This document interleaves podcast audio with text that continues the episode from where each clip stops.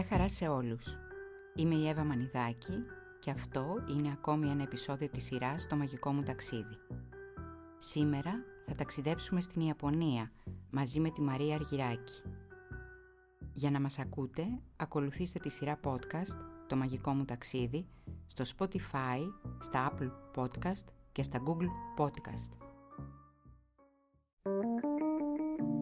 Είναι τα podcast της LiFO.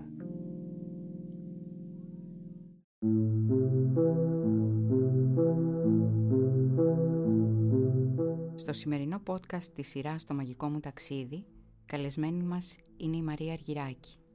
Μεταφράστρια Ιαπωνικής λογοτεχνίας, έχει μεταφράσει έργα διάσημων Ιαπώνων συγγραφέων όπως Κέντζι Μιγιαζάουα, Νατσούκι Ικεζάουα, όπως και πολλά έργα του Χαρούκι Μουρακάμι.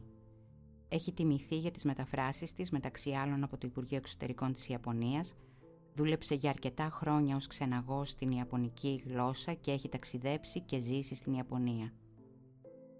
Το μαγικό της ταξίδι δεν είναι άλλο από το ταξίδι στη δική της Ιαπωνία που ξεκίνησε πριν 48 χρόνια και δεν έχει τελειώσει ακόμη.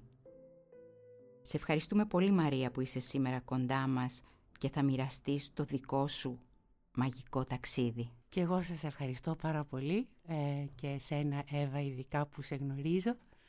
Είναι μια ευκαιρία για μένα λίγο να πετάξω 48 χρόνια πριν, μισό αιώνα πριν και να ανασυνθέσω όλα αυτά τα οποία έχω ζήσει στην Ιαπωνία. Τα οποία δεν είναι και λίγα θα έλεγα.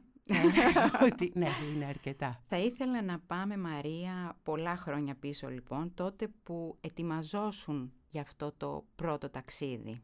Όταν ετοιμαζόμουν για το ταξίδι, δεν ετοιμάστηκα ποτέ για το ταξίδι, προέκυψε. Α. Είχα τελείως άλλα πλάνα ε, στο μυαλό.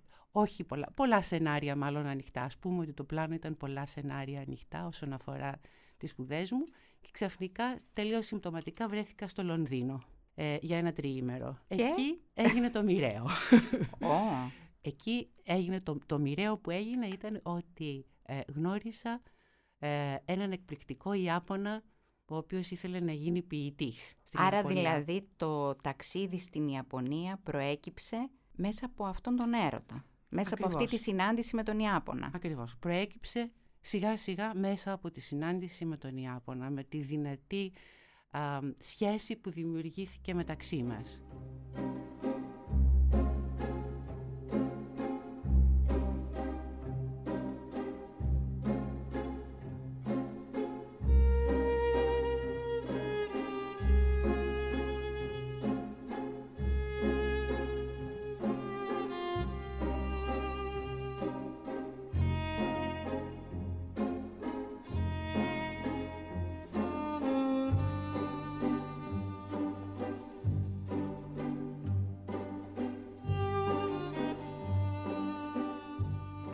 Λοιπόν πρώτη φορά στην Ιαπωνία. Τι εποχή ήταν; Ήταν ένα χρόνο αργότερα, το 1974, Αύγουστο μήνα, με τρομακτική ζέστη. Ε βέβαια και υγρασία φαντάζομαι. Και υγρασία φοβερή. Ε, ήταν μια αίσθηση ότι φτάνει σε ένα χαμάμ. Έφτασες ε, πού, στο φτάσαμε, Ναρίτα, ε, Φτάσαμε στο Ναρίτα τότε. Τότε ήταν το Ναρίτα. Και κατευθείαν πήραμε το γρήγορο το τρένο, το Shinkansen, που έκανε την απόσταση Τόκιο-Όσακα σε περίπου τρεις ώρες, αν θυμάμαι καλά.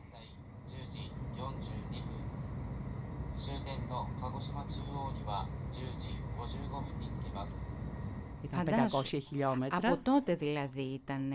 Ναι, το... βέβαια. Είχε ξεκινήσει και από νωρίτερα, νομίζω, καμιά δεκαετία. Τώρα το κάνει πιο γρήγορα, νομίζω δυόμιση ώρες. Ναι, ναι, έτσι είναι. Και φτάσαμε στην Όσακα και από εκεί στο προάστιο που έμενε ο Σινίτσι, που ήταν το σπίτι του. Το σπίτι του, ναι. Το πατρικό του το σπίτι. Το πατρικό του σπίτι. Για βάλε μας λίγο σε αυτό το σπίτι. Πώς ήταν, ήταν ε, μονοκατοικία; Ναι, ήταν σε μια οικιστική περιοχή, έξω ένα προάστιο της Όσακα, μεταξύ Κόμπε και Όσακα.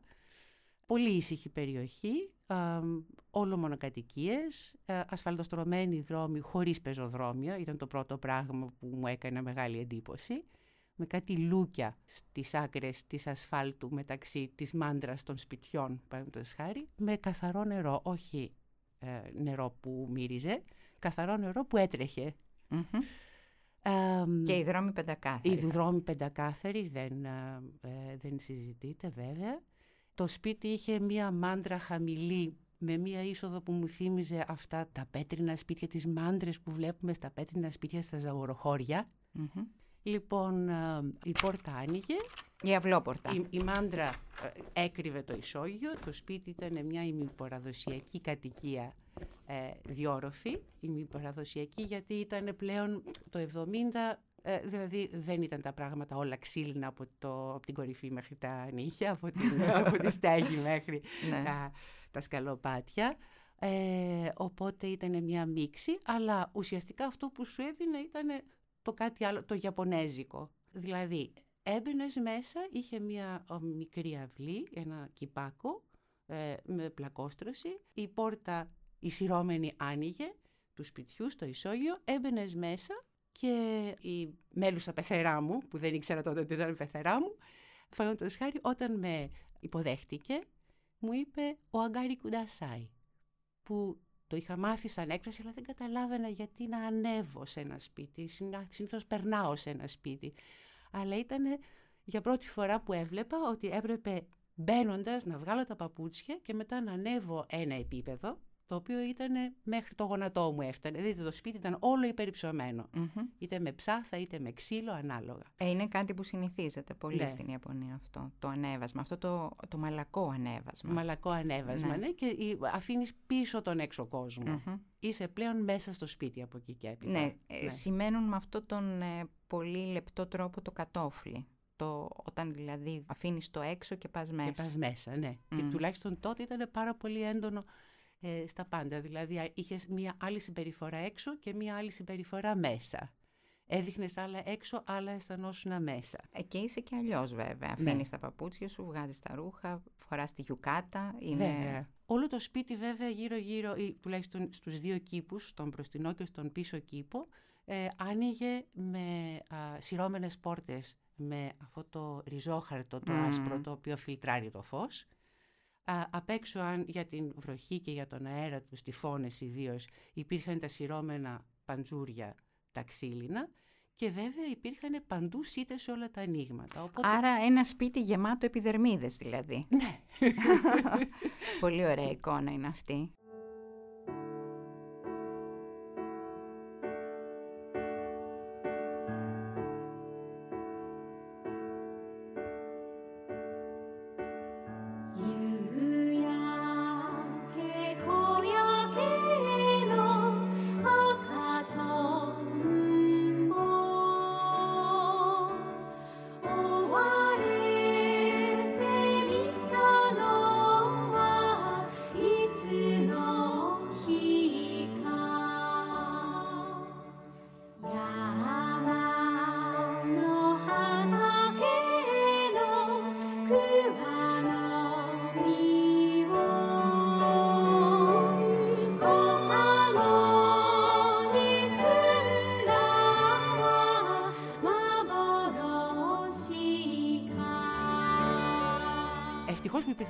Γιατί υπήρχαν φοβερά σμήνη κουνουπιών. Δεν ναι. υπήρχε περίπτωση να καθίσεις έξω και να πιεις μια μπύρα.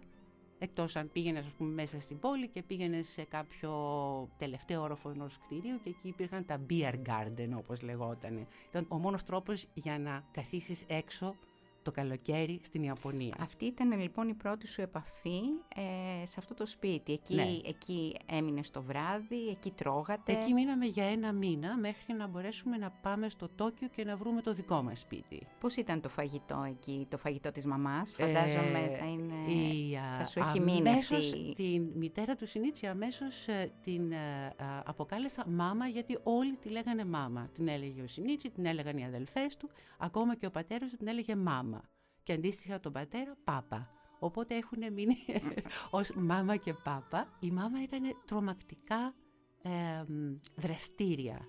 Ε, δούλευε, η, η οικογένεια ήταν ε, αρκετά εύπορη εκείνον τον καιρό. Ε, η μάμα είχε τη δικιά της δουλειά, δούλευε σε ένα φαρμακείο τους. έφευγε, σηκωνόταν το πρωί στις 5.30, ε, ετοίμαζε οτιδήποτε χρειαζόταν, δηλαδή τους δύο κήπους, κλάδευε, πότιζε, γυάλιζε, ε, έπλαινε, άπλωνε, ετοίμαζε τα πρωινά, τα σνακ για τη μικρή που έδινε εξετάσεις, έφευγε μία ώρα δρόμο με το τρένο να πάει να δουλέψει και γύρναγε 7 η ώρα αφού είχε κάνει και δικές της δουλειές, δηλαδή καφέ να πιει με τους φίλους της, να κάνει ένα μάθημα ουτάι του νο, ε, να κάνει απαραίτητος χάρη χοροδία και αφού γύρναγε και αφού γύρναγε ε, έφερνε και τα ψώνια της ημέρας, 7 η ώρα. Ένα φαγητό που θυμάσαι από τη μάμα, μαγειρεμένα από τη μάμα και που το θυμάσαι ακόμα. Έχεις κάτι να μας ε, πεις ε, αυτό; Ε, μαγείρευε απλά πράγματα για το σπίτι, ε, δηλαδή που δεν είναι αυτά που θα φας σε ένα Ιαπωνέζικο εστιατόριο. Παραδείγματο χάρη ε, μία ποικιλία από λαχανικά ψιλοκομμένα, τα οποία ήταν τηγανισμένα με πολύ δυνατή φωτιά και μόνο με σόι σος. Και ε, στο τέλος ε, λίγο κρέας, το οποίο επίσης ε, λίγο πρωτεΐνη, λίγο... ναι. ναι. ναι, ναι, Αλλά δεν είναι κάποιο φαγητό που... Δεν, ήτανε, δεν είναι κάτι το οποίο έχει κάποιο βαλά, ναι. συγκεκριμένο όνομα για να το... Δηλαδή, εντάξει... Ο Πάπα δεν μαγείρευε, φαντάζομαι. Ο Πάπα ποτέ. Πάπα ποτέ. Έκανε επίσης και καταπληκτικό οικονομιάκι, το οποίο είναι μια πίτσα, ναι. ας πούμε, ε, που ε, είναι γνωστή στην ε, περιοχή της Όσακα. Ναι, είναι πολύ γνωστή ναι. εκεί. Και στις, σε άλλες στιγμές έκανε, όταν ήταν χειμώνας, έκανε το νάμπε, δηλαδή μια κατσαρόλα που είναι πάνω στο τραπέζι με γκάζι και βάζεις όλα τα λαχανικά και τα κρεατικά μέσα σε μια σούπα που βάση της έχει φύκη και μόλις γίνουν τα παίρνεις και τα τρως. Τι ωραία. Ήθελα Μαρία να σε ρωτήσω για τις πηγές. Φαντάζομαι ότι θα έχεις ε, κάνει θερμαλουτράς αυτές τις περίφημες όνσεν πάνω στα βουνά. Ναι, ε, δεν έχω κάνει μέσα στη φύση και πολύ λυπάμαι γιατί έχω ακούσει ότι υπάρχουν κάποια όνσεν θερμές πηγές ε, με μέσα στα βουνά όπου βουτούν και οι μαϊμούδες μαζί, το οποίο είναι καταπληκτικό σαν εικόνα. Ε, έχω κάνει όμως ε, σε σπα, ε, σπα. Θέλω να πω μην σκεφτείτε τώρα κάτι δυτικό, εννοώ ένα παραδοσιακό πολύ καλό ξενοδοχείο Ιαπωνέζικο. Ριοκάν. ναι, σαν ένα, σαν, ακριβώς, σαν μια μεγάλη εγκατάσταση ριοκάν, όπου υπάρχουν μεγάλες μπανιέρες όπου μπαίνουν κατά φύλλο βέβαια πλέον, γιατί παλιά δεν υπήρχε θέμα να μπουν γυναίκες και άντρες μαζί, όπως και στα κανονικά μπάνια, στη γειτονιά δηλαδή, αν δεν είχες στο σπίτι σου ένα ε, μπάνιο, τότε πήγαινες στα κοινά μπάνια και πριν από τον πόλεμο πήγαιναν και γυναίκες και άντρες μαζί. Λοιπόν αυτές οι, α, αυτά, αυτές οι μπανιέρες. μπανιέρες ας πούμε κατά κάποιο τρόπο είναι για τους άντρες ε, και για τις γυναίκες ξεχωριστά. Αλλά το θέμα είναι ότι μπαίνοντας μέσα είσαι εντελώς γυμνός. Δηλαδή δεν μπαίνεις με ένα μαγιό όπως μπαίνεις στη σαουνα έτσι. Μπαίνεις με το πετσετάκι σου στο χώρο, αφήνεις το πετσετάκι σου, μπαίνεις μέσα και κάθεσαι και μουλιάζεις. Δηλαδή έχεις καθαριστεί όμως πρώτα έξω από την πανιέρα, δηλαδή δεν μπαίνει έτσι όπως είσαι, και ε, έξω από τις, αυτές τις κοινές μεγάλες μπανιέρες ε, καθαρίζεσαι και μπαίνεις μέσα απλώς για να ζεσταθείς, να χαλαρώσεις και είναι ακριβώς ας πούμε ό,τι γίνεται και στο σπίτι. Και στο σπίτι... Είναι και το νερό βέβαια, ναι. γιατί έχει να κάνει και με τα νερά. Με τα νερά και τα, μέταλλα, που έχουν, τα ναι. οποία είναι μέσα βέβαια το οποίο προσπαθούν να το κάνουν και στο σπίτι. Ε, τώρα βέβαια έχουν κανονικές μπανιέρες στα σπίτια τους, αλλά όταν ήμουν εγώ πριν από 50 χρόνια σχεδόν, οι μπανιέρες ήταν τετράγωνες και όρθιες. Οπότε έμπαινες μέσα μέχρι το λαιμό, με τα γόνατα στο, στο στήθος. Και τώρα έτσι, ναι. είναι πολλά σπίτια. Είναι πολλά σπίτια φυσικά, ακόμα. Φυσικά έτσι είναι. Και προσπαθούσαν να κάνουν αυτό το ζεστό νερό πιο ιάσιμο, βάζοντας διάφορα μέσα. Μια καταπληκτική εμπειρία. Ε, βέβαια, και ένα, βάπτισμα. Ένα βάπτισμα και φυσικά και ο μόνος τρόπος για να δροσιστείς το καλοκαίρι με αυτή τη φοβερή ζέστη. Η σκέψη μετά από 40 βαθμούς που βγαίνεις μετά από 10 λεπτά κόκκινος σαν αστακός. Ε, βέβαια. Ε, τι αίσθηση εφορίας έχεις, Ε, ακόμα βέβαια. και αν έχει 35 βαθμούς και είναι η υγρασία γύρω σου, ναι. Τι ωραία. Υπάρχει κάποιο χαϊκού που θα ήθελες να μοιραστείς μαζί μας, που το θυμάσαι από τότε ή που έχει σημασία για σένα; Το χάικου που θυμάμαι πάντοτε ήταν το πρώτο που ε, μου είπε ο Σινίτσι στο Λονδίνο για να με εισάγει λίγο στην ε, ιαπωνική χαϊκού ποίηση και το θυμάμαι ακόμα. Υπάρχουν καταπληκτικά βέβαια χαϊκού, αλλά αυτό το θυμάμαι γιατί ήταν το πρώτο. Για πες, για Είναι πες. του Ματζό Μπασό, είναι ο βάτραχος ή όπως το λέω εγώ βαθρακός. Στα Ιαπωνέζικα είναι φουρούι και ιά, καβάζου τόμπικο μου, μίζουνο ότο. Και αυτό σημαίνει αρχαία λιμνούλα, πήδησε μέσα ο βαθρακός, ήχος νερού. Γραμμένο στο 5-7-5, σε 17 συλλαβές δηλαδή, εικόνες οι οποίες ε, ε, έρχονται κοντά και με μία έκπληξη σε μεταφέρουν σε κάποιο τρίτο, τέταρτο θέμα το οποίο δεν αναφέρεται. Τι ωραία.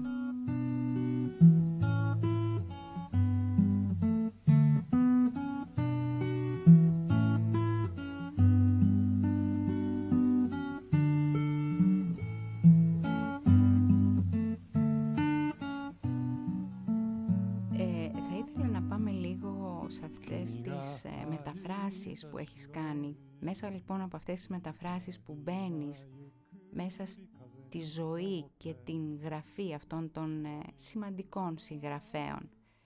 Τι συμβαίνει σε σχέση με αυτό το νήμα που κρατάς με την Ιαπωνία, τι γίνεται; Θα ήθελες λίγο να μας το αναπτύξεις αυτό; Είναι σαν να μπαίνεις μέσα σε, στις δικές τους Ιαπωνίες, έτσι δεν είναι, μέσα από αυτή τη διαδικασία της ε, μετάφρασης. Ναι, βέβαια, όταν ε, κάνω μία μετάφραση προσπαθώ όσο μπορώ να γίνω, δηλαδή να δω, να δω με τα μάτια του συγγραφέα. Οπότε με ενδιαφέρει πάρα πολύ η ζωή του ε, και το ιστορικό πλαίσιο μέσα στο οποίο γεννήθηκε και μεγάλωσε. Οπότε είναι σαν να α, α, παίρνω κάποιο ρόλο. Για μένα ο πιο σημαντικός συγγραφέας που μπόρεσα να μεταφράσω ήταν ο Μιαζάουα Κέντζι ή Κέντζι Μιαζάουα. Θα τον λέμε Κέντζι γιατί είναι τόσο αγαπητό στην Ιαπωνία που συνήθως αναφέρεται με το πρώτο του όνομα. Με το Και μικρό το πρώτο του. είναι Κέντζι, ναι. Το μικρό του μάλλον όνομα, ναι. Και άκουσα για πρώτη φορά τις ιστορίες, 100 ίσως και 30 ιστορίες έχει γράψει.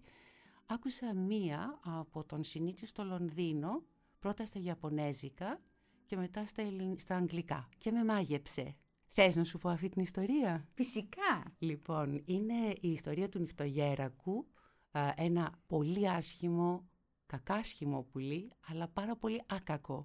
Το γεράκι ε, το μισεί και το απειλεί. Το απειλεί λοιπόν ότι πρέπει να πάει σε όλα τα πουλιά του δάσους και να τους πει ότι από εδώ και στο εξής δεν θα λέγεται γεράκι, θα λέγεται μπάμπης.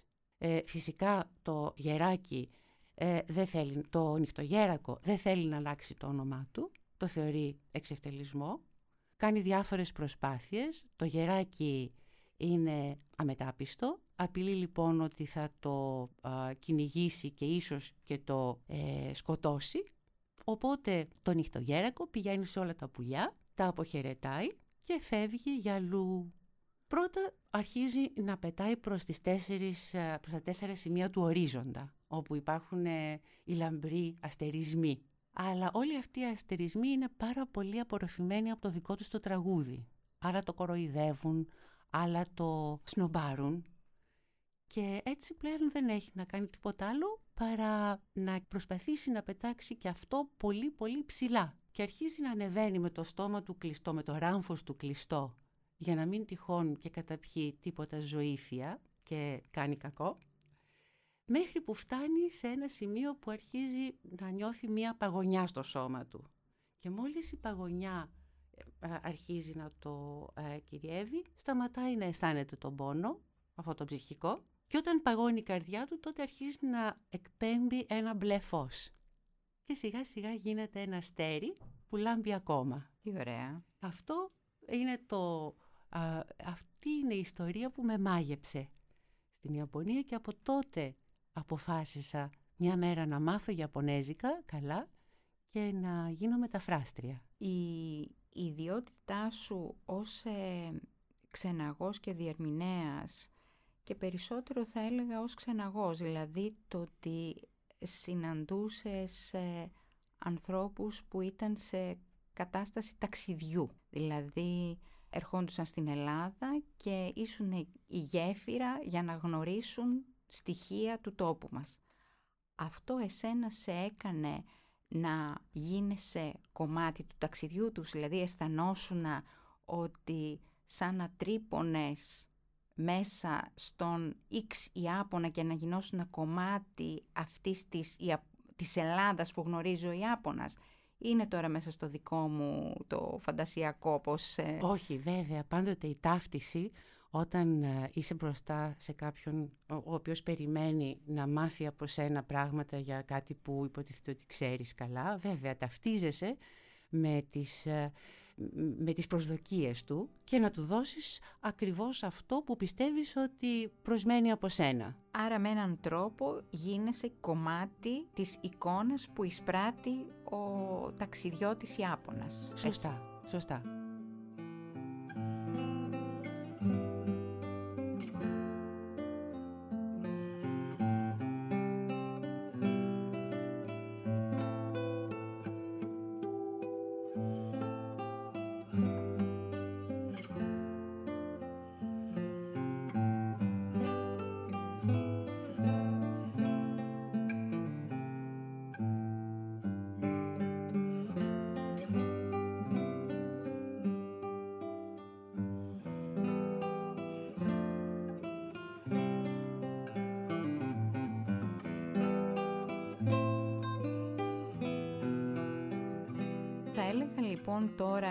Που είμαι το απ' έξω βλέμμα και ακούω την ε, δική σου Ιαπωνία και πώς αυτή έχει κρατήσει όλα αυτά τα χρόνια είναι ότι πέρα από, τα, από τον καιρό που ήσουν εκεί, που ήσουν πόσα χρόνια; Στην Ιαπωνία ήμουν τέσσερα χρόνια. Τέσσερα χρόνια.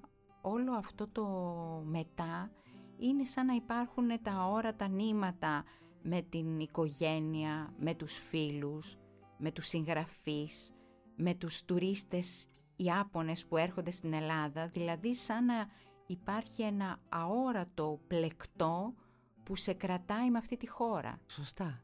Ακριβώς αυτό έχει συμβεί.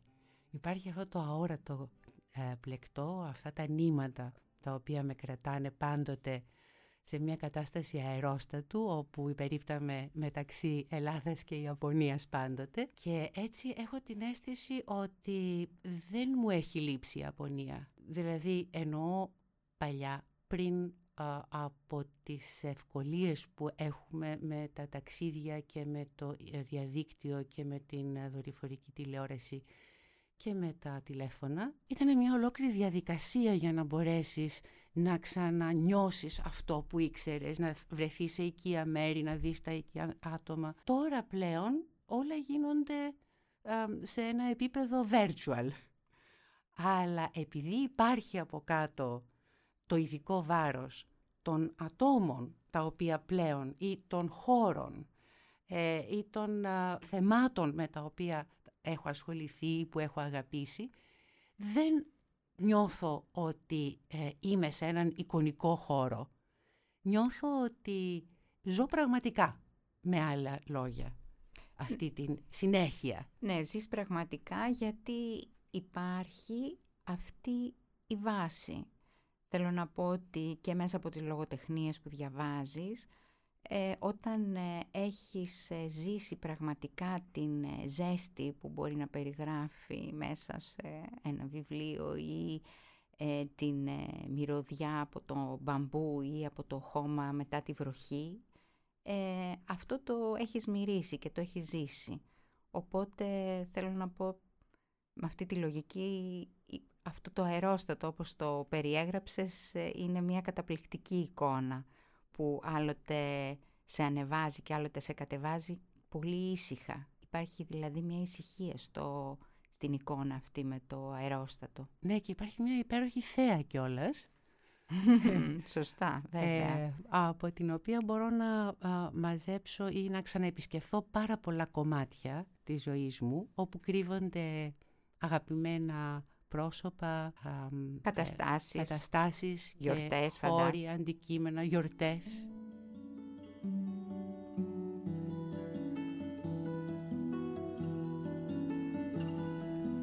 Are you going to Scarborough Fair? Parsley, sage, rosemary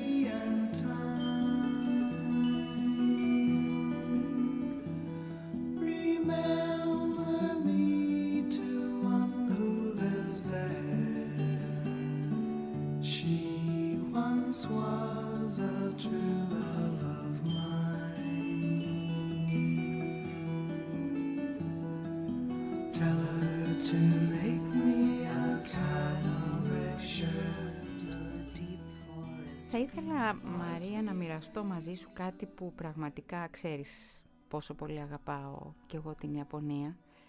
Και κάθε φορά όταν πηγαίνω, νομίζω ότι κάθε φορά καταλαβαίνω και λιγότερο αυτό το λαό.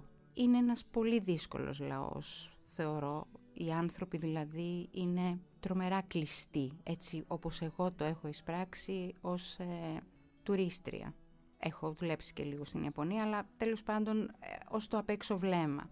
Θα ήθελα να ακούσω τη δική σου άποψη σε σχέση με το ότι πραγματικά τι πιστεύεις για τους Ιάπωνες. Είναι τελικά κλειστοί άνθρωποι; Ναι, είναι ένα ερώτημα το οποίο δεν απαντάτε πολύ εύκολα με μία απάντηση. Φυσικά, φυσικά. Ναι, ε, αντιλαμβάνεσαι πολύ σωστά ένα κλείσιμο σχετικά, δηλαδή σε σύγκριση με αυτό που καταλαβαίνουμε εμείς ως έναν άνθρωπο ανοιχτό. Ε, η δυτική εννοείς. Η δυτική, ναι. ναι. Όταν όμως γνωριστείς καλά με έναν Ιάπωνα, μέχρι ενός ορισμένου σημείου αυτό πέφτει σαν ένας φράχτης που υπάρχει για λόγους ας πούμε ευγένειας.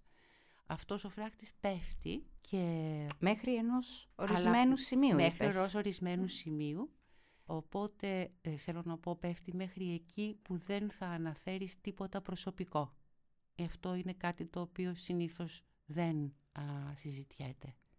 Ένα ούτε μέσα στην οικογένεια. Ούτε μέσα στην οικογένεια. Αυτό, είναι, ναι. αυτό έχω εισπράξει ναι, κι εγώ. Ναι. Αλλά καημοί και πόθη και διάφορα παράπονα που δεν συνήθως εκφράζονται ε, στο επίπεδο της ευγενίας. Ε, με δύο-τρία ποτηράκια, όταν έχει κατεβεί λίγο αυτός ο φράχτης παρακάτω, ε, τότε ναι. Ε, το σάκε πάντα βοηθάει. Ε ε, ε, ξεχύνονται σαν χήμαροι και πολλές φορές παίρνουν μια έτσι α, λυπημένη, θλιμμένη ας πούμε, έχουν μια θλιμμένη έκβαση. Άλλες φορές μου θύμιζαν έτσι ελληνική μυθολογία, διονυσιακές γιορτές. Α, τόσο. Α, υπάρχει, και, υπάρχει δηλαδή και αυτό το ξέφρενο κομμάτι. Υπάρχει ένα ξέφρενο κομμάτι, ναι πάρα πολύ το οποίο με συγκίνησε και με έκανε να νιώσω ότι ναι, δηλαδή παλιοί πολιτισμοί κάπου ενώνονται. Τι ωραίο αυτό που είπες. Σε ευχαριστούμε πολύ Μαρία για το ταξίδι που κάναμε μαζί σου. Εγώ σας ευχαριστώ πολύ. Είναι πάρα πολύ λίγα αυτά που μπόρεσα να πω. Ελπίζω ε, σε μια άλλη μορφή να, τα... τα ενώσω όλα πολύ καλύτερα και με μεγαλύτερο βάθος. Ευχαριστούμε πολύ Μαρία. Ευχαριστώ και εγώ.